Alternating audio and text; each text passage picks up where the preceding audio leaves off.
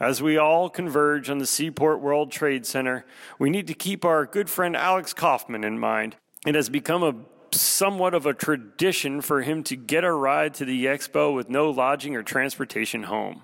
So do your part. Give him a ride or put him up for a night. Not going to be all snow. A wintry mix is forecast for the listening area.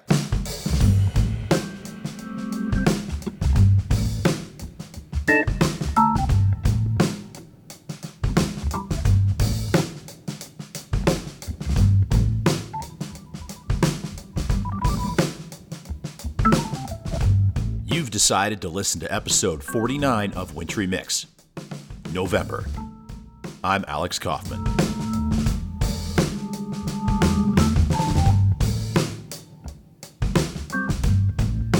It seems that the public, minus the actual ski areas, slackers, has figured out how the new format works.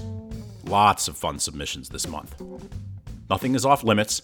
Buy or sell, date or hate, help wanted, rant or rave, community updates, whatever. You all have phones with audio apps on them. The next deadline for audio submissions will be December 1st. Files can be sent to alex at wintrymixcast.com. Target length is a minute or two. And this section where I explain everything is getting shorter because you guys are figuring it out. Nice job, team. And if your gear company or online retailer wants to outfit my family, then perhaps you can sponsor future episodes. I don't want your money, this is not my real job. Moving on. In this episode, we'll hear some classic ski flick reviews, eavesdrop on a Peak Resorts investor conference call, go live from a snowmaking pond, wish President Pawlak the best of luck, find me a free hotel bed in Boston, hopefully, harken on back to Hogback, help Snow Report Hallie find some minions, talk to a pirate, go live from the Vermont Backcountry Forum, and learn more about a sex toy trade show that comes to Stowe every fall. Add on the rant of the month and some ski show banter, and that's what you get in the November Wintry Mix. And of course, you are invited to hop in for December. Now, let's do this.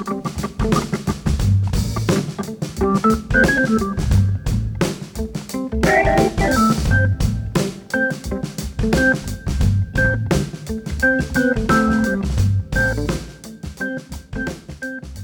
Wintry Mixcast. This is Ryan from Pittsburgh, Pennsylvania. Uh, just doing a little skier submission here. Uh, I'm going to call it Ryan Reviews. Good on the alliteration there. Um, this week, I've got two movies um, Blizzard of Oz and Good Company Guest List. Blizzard of Oz, I'm sure pretty much everybody in the ski world has seen this movie except for me. Um, finally had a chance to watch it on Amazon Prime. It's uh, free there if you're a Prime member. Wait, what did he just say? Finally had a chance to watch it on Amazon Prime. It's uh, free there if you're a Prime member. Somebody go confirm that right now. All right, back to Ryan. Uh, overall, obviously a great classic ski movie. Great subtitles like Fugitive on the Run and Escaping Law in France. Um, pretty heavy into ski politics as well regarding ski liability and lawsuits at the time. Uh, obviously, the, the pinnacle of the movie is Chamonix. Some crazy cool couloirs and clips there really bringing extreme skiing to the uh, forefront there in the late 80s. Uh, the second movie is uh, from Tom Wallace, The Good Company. Uh, guest list is the title. Uh, good East Coast guy.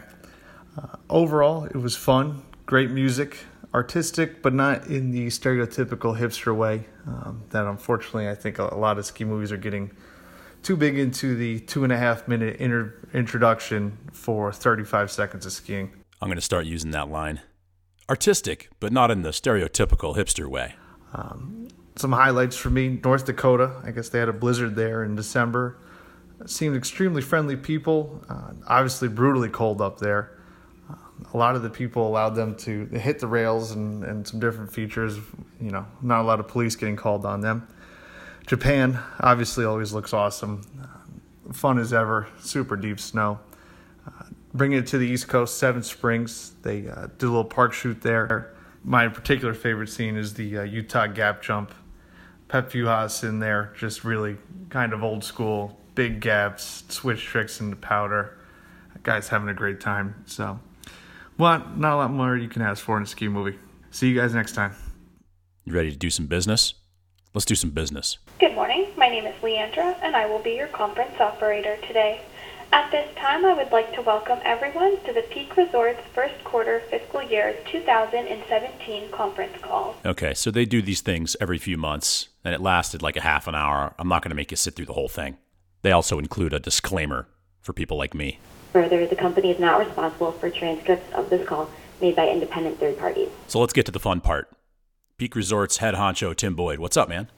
Excited about the upcoming ski season with our first resort slated to open in mid-November, weather permitting. Our EB5 funded Westlake Water Project at Mount Snow is ahead of schedule and nearly complete. Recall that this project created a reservoir that will provide us with an incremental 120 million uh, gallons of water that can be used for snowmaking. We've already started filling the reservoir with about 60 million gallons of water in it to date. We expect to have it fully filled by early November when we begin to start making snow. The long-term benefit that will be realized here will be our ability to open more terrain quicker that will result in more skier visits early season for us. Hold on a second. Let's go sort of live to the Westlake Project with Brendan Ryan, VP of Special Projects at Peak Resorts. Brendan? So, over the next three weeks, we're going to be finishing the inflatable dam, which is a rubber bladder that allows us to withdraw water. It's actually already done. I said, you know, sort of live. Mount Snow sent me an old video, which I appreciate, and I pulled some audio off it. That inflatable dam uh, will allow us to uh, pull water and backfill the pond. So, as we've discussed before, Westlake holds about 120 million gallons. Uh, so, with 100 million in there, we're really close.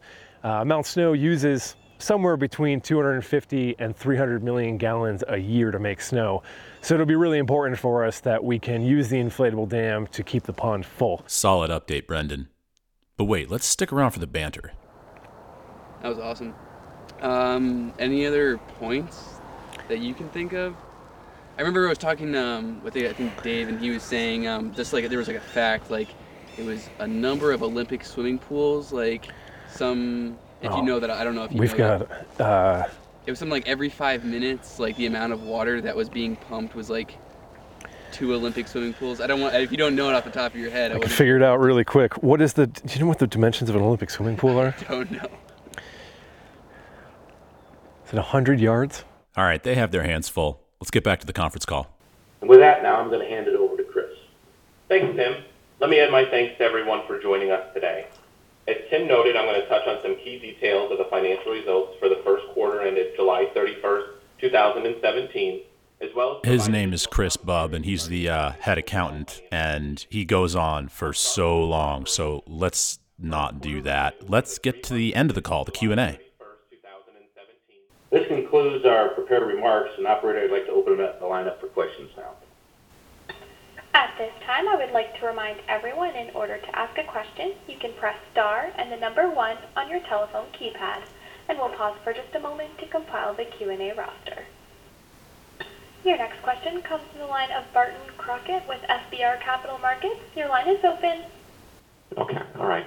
And, and then I guess one final thing. I mean, we've seen just uh, this pileup of consolidation among the big ski resorts that's kind of reaching a little bit into your neck of the woods.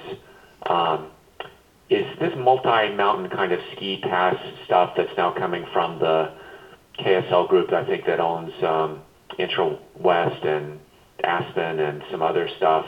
Is that having, in your opinion, any impact on demand for season passes that you guys offer?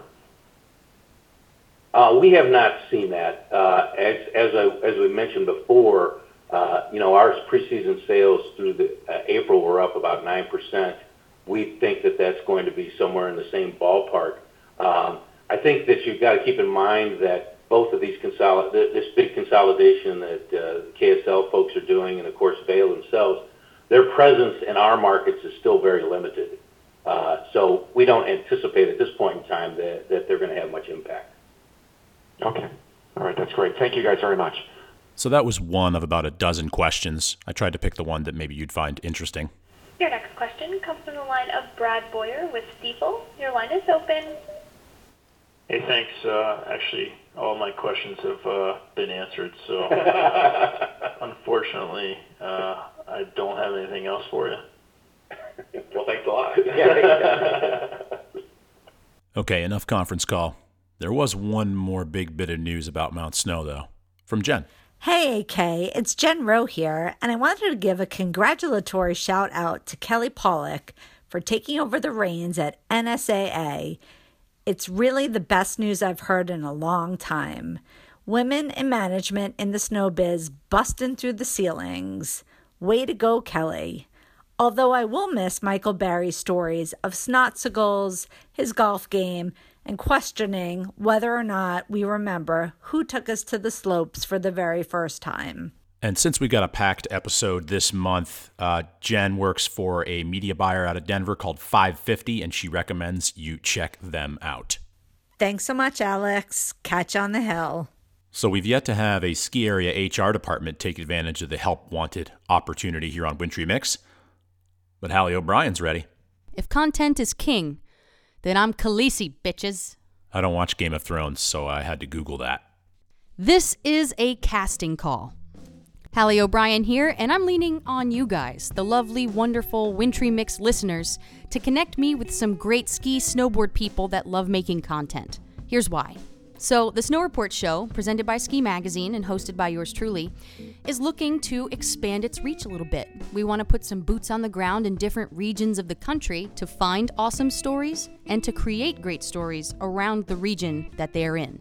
They'd be like correspondents, content creators, influencers, buzzwords. We're looking for people in New England, the Mid Atlantic area, Colorado, Utah, Tahoe slash California as a whole, and the Pacific Northwest. So, six regions in total for now. We're starting there. Baby steps, guys. Here's how you know you would be perfect for this. Ready? Your camera roll is primarily filled with photos of snowy landscapes, screenshots of favorable weather forecasts, and you taking shot skis. You've lost a GoPro or like seven of them on the mountain somewhere, and then you actually went out of your way to get it back, and then you even did something with the footage. You're not ashamed to take food photos. In fact, you try to find the perfect lighting because that coffee's not going to make itself look sexy. Am I right? You consider yourself an influencer. No, I'm just kidding. If you think that, you're already disqualified. Or you might be perfect for this. I don't know. I don't know. Moral of the story we're looking for people that love winter and love talking about it using the internet. It doesn't get more simple than that. If you know somebody, or you yourself would like to throw your name in the hat, send us an email at info at thesnowreport.com. This sounds great, Hallie. Just don't start podcasting or I hate you.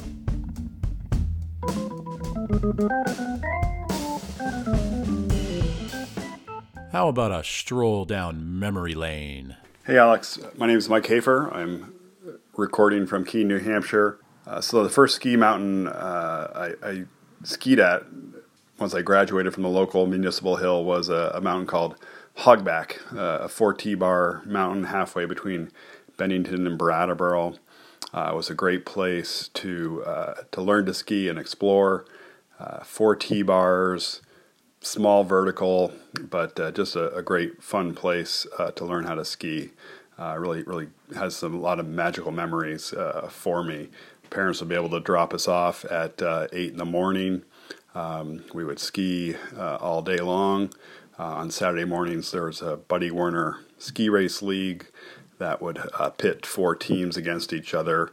Uh, each week uh, for for dominance on the Molly Stark uh, Trail and uh, still remember uh, that first year uh, getting a coach's award and a $15 gift certificate to the local sport shop and was able to put that money towards uh, these newfangled things called ski brakes uh, so I could ditch the uh, safety straps. So, anyway, fast forward many, many years later, I find myself involved with the Ski Boosters Club for the local high school and my daughter uh, getting involved with uh, skiing and ski racing as well. Uh, in those early days, uh, Hogback and then eventually uh, Haystack and, and finally the last regular mountain I had was Mount Snow. All those mountains were able to keep locals involved and, and make skiing uh, affordable for, for local folks. even at the end there, season pass for Vermont kids at Mount Snow was $150. So, as I start to pay for skiing on my own now and, and, and kids and family vacations, just want to encourage ski areas to find nice ways to keep uh, skiing affordable for locals and uh, uh, make it accessible for kids uh, in the local area so they can learn to ski and uh, help support the ski area's efforts to bring tourism and, and jobs to the areas.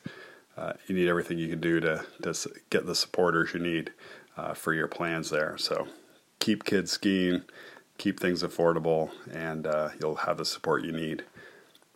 Speaking of support, Keene High School Alpine Ski Boosters ski swap and sale will be held Saturday, November 18th at Keene High School.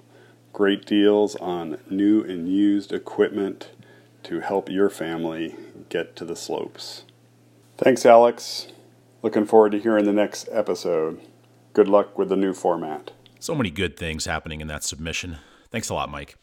And speaking of families, uh, I head up to Spruce Peak once in a while with my wife and two kids, and we go explore around, keep them entertained, and see what's new up at the mountain. A couple weeks ago, we were up there and we saw some paper signs that said private event. Private, private, private. Don't look in here. Don't look in here. And then we found a way to look in there and realized that, well, they were having a sex toys trade show uh, right in the lodge, uh, Spruce Camp to be exact. And while we were at the playground, a few of the vendors came walking by, and yep, I got them to talk. This is an interesting place for us because it's not normally we're in Vegas, LA. Right, we're all in LA. Like What do you refer to that sort of trade show as in, in the business? Like, what is your what do you call it? a it? distributor event Yeah, or a yeah, or customer house. event, uh, an open house. Yeah. So, so you're dealing with distributors, you're dealing with end customers. We work for manufacturers. Right. The Okay. person putting on the event here is a distributor. Their guests coming are people that own stores. Yeah. Okay, so people who own adult stores come to this event, they see the product offerings, and they decide what they're going to buy for the next year or whatever it is. Pretty much, yeah. Got it. So, like, how many people? So, you guys are standing behind the booth saying, "This is cool. This is cool. This is cool." Yes. And all of those items are, you know, pleasure items. And so I saw it's all set up, but like, there's no one there today. Today's like an off day. Tomorrow's the official setup. We're just snot, so we come in early. Oh, okay, so it's like next week is the big week when it Yeah. goes on or whatever. It goes, yeah, so from Tuesday, Tuesday, Wednesday is the show. Tomorrow's setup. Awesome. Yeah. What what product line are you are you affiliated with? I work with Doc Johnson. Doc Johnson, NS Novelties. Annex Novelties, No, NS Novelties. NS Novelties. I'm also Doc Johnson. Also, Doc Johnson. I saw the Doc Johnson booth. Yeah. I got I got a little, a little little example of it there. So just you know was cruising by and was like, oh, a trade show. I wonder who's in there. And it's just not normally what we see. But hey, four season revenue. They're getting you guys in there. Do you guys stay at the Stowe Mountain Lodge or in We town? do. We stay right here, and we're actually really quite shocked for sort of the conservativeness of the East Coast that they let us have it here. Yeah. But I guess it's opened up. You know, people's minds have opened up. Well, we're a I'm from super blue here. state. Yeah, I mean, but you know I, that. I learned to ski right on that bunny. bunny Oh, I'm from Albany, so Okay. Yeah, so this is home for me. Well, cool. Well, enjoy the week, guys, you. and hopefully keep uh, keep the annual thing going. Thanks for making us famous. On your Yeah, no worries. Enjoy your walk. Have a good trade show. Thanks. See ya.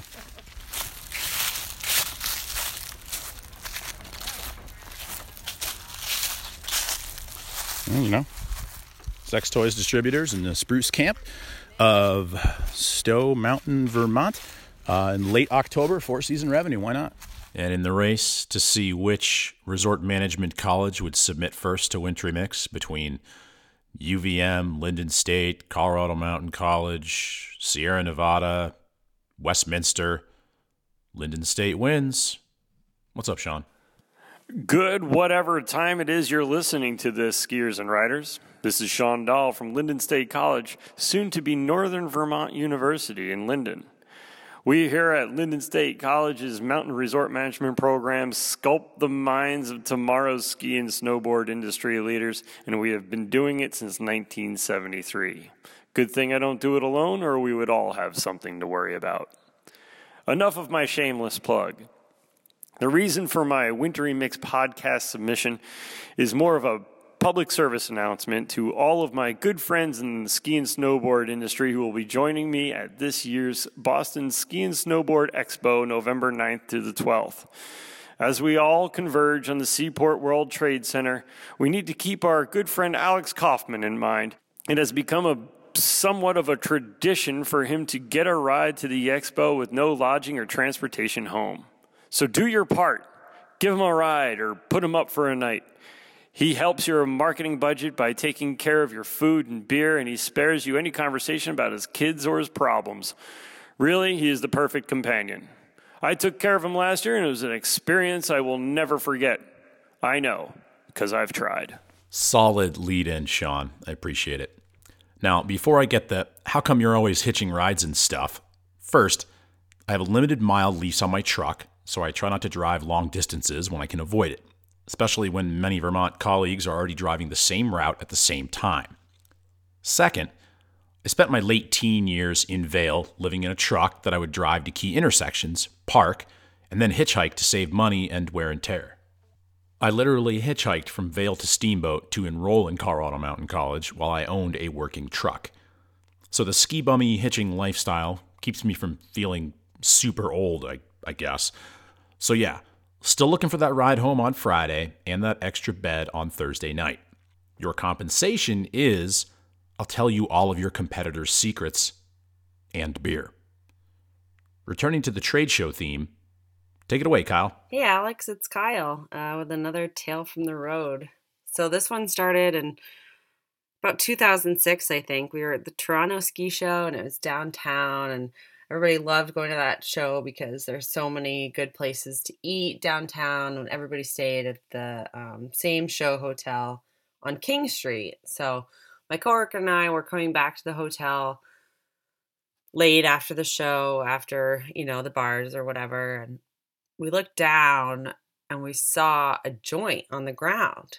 And we sort of looked around like, hmm, what's this doing here? And another couple of guys from the ski show came in and they saw the joint and we're like, well, let's take it. So my coworker and I said, well, we've we stopped at duty free, so we've got some whiskey, so let's have ourselves a little party. So, you know, we we enjoyed ourselves for the night, and I'd kind of forgotten about it, and I think it was a year or two ago, maybe 2015 or 2016, like 10 years later, I was out to eat with a whole bunch of people fr- at the London ski show and one guy starts telling this story that they were at the Toronto ski show and somebody found a joint. And I looked at him and I was like, "I I was there. That was me." And I said the only thing I remember about the people that we were hanging out with was that they were from Montana. That's the only thing that I remember. And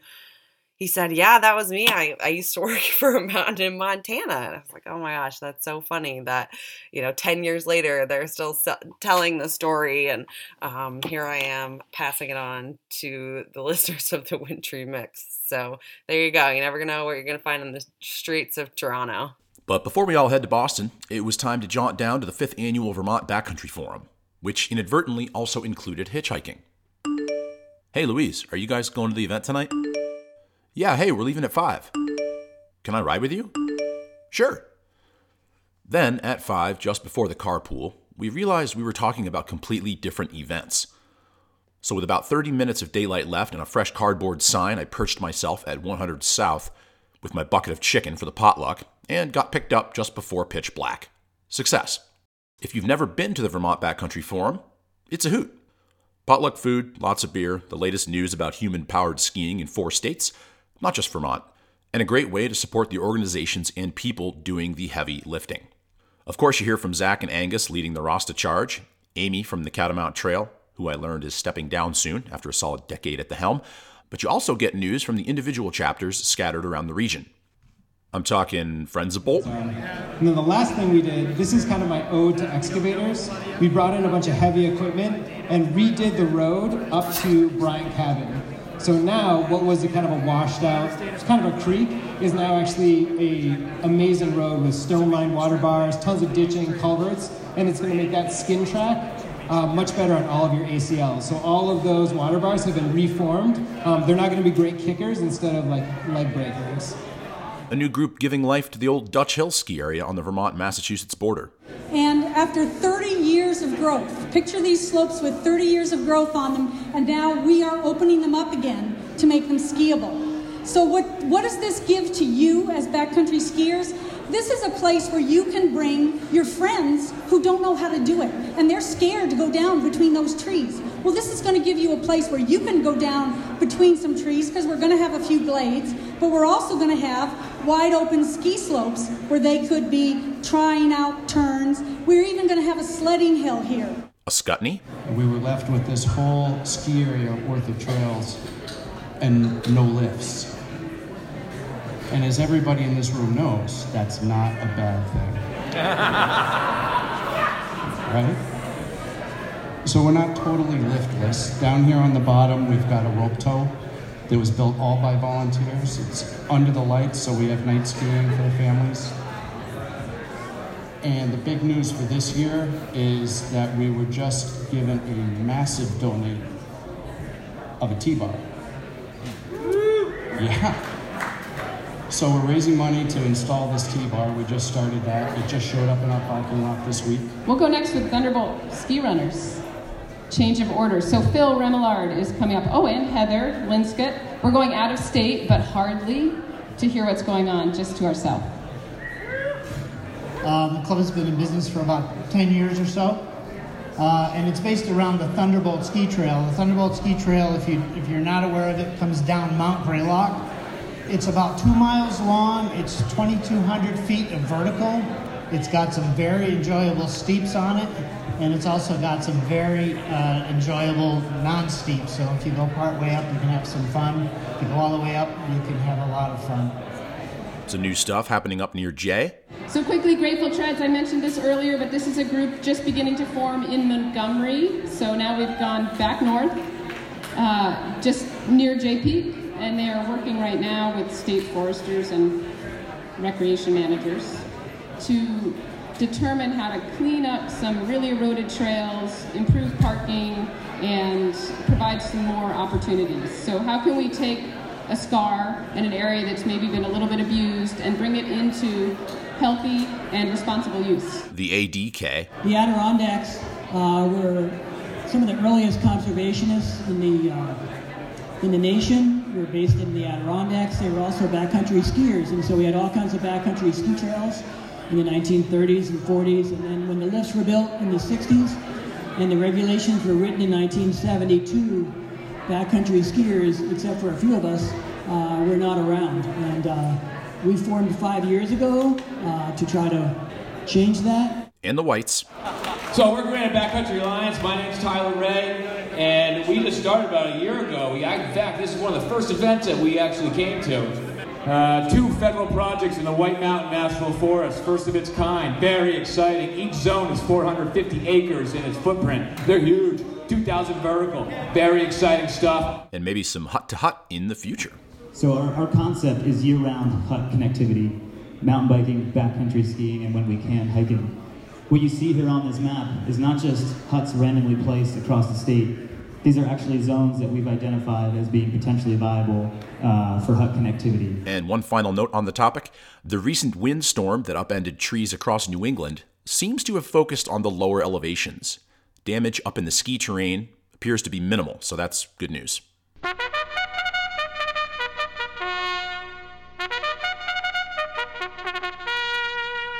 And it's rant time. I recently caught a satirical article making the rounds on the internet about ski resorts providing employee meals derived from guest cafeteria leftovers. Now, I don't mean what was left from the buffet, I mean half eaten trays on the way to the trash. But this shouldn't really be funny.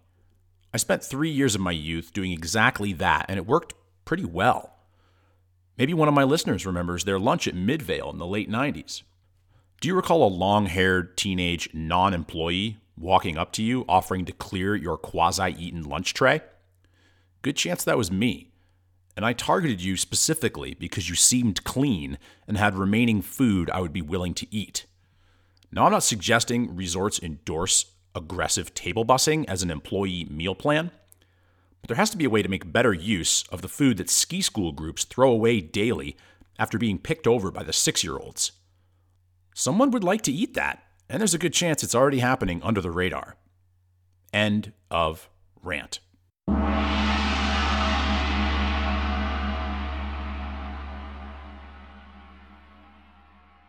Rate and review Wintry Mix on iTunes if you want it to survive.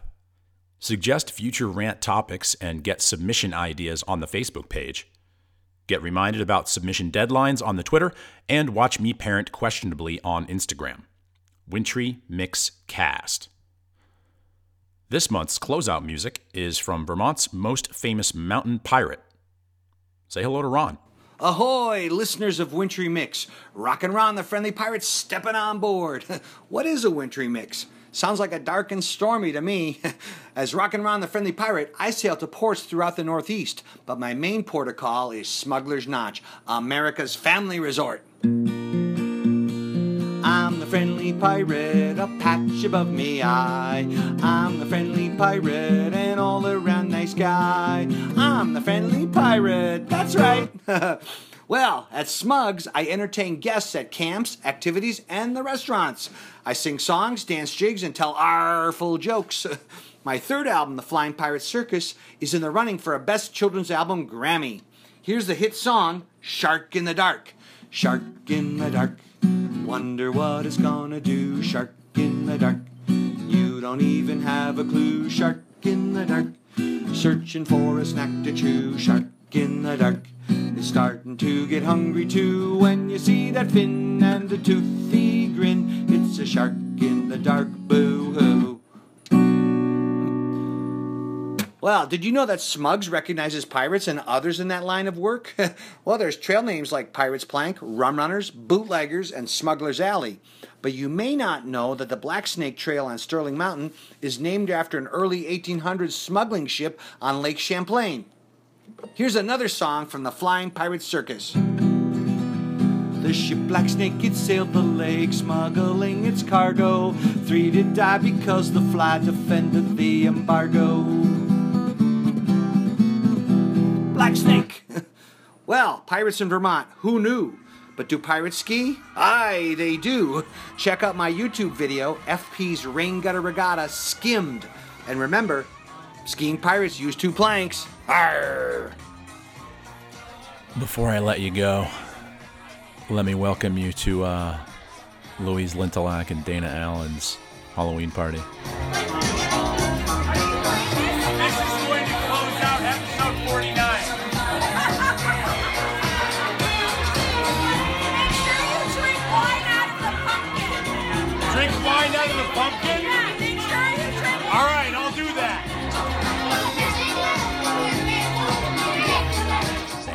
For listening. December episode submission deadline is Friday, December 1st. Send to alex at wintrymixcast.com. Goodbye.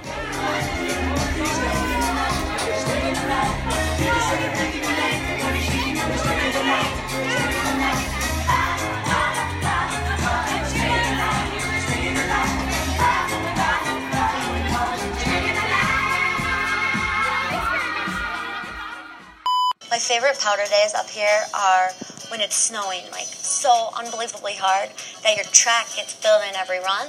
And we call those free refills. Those are my favorite.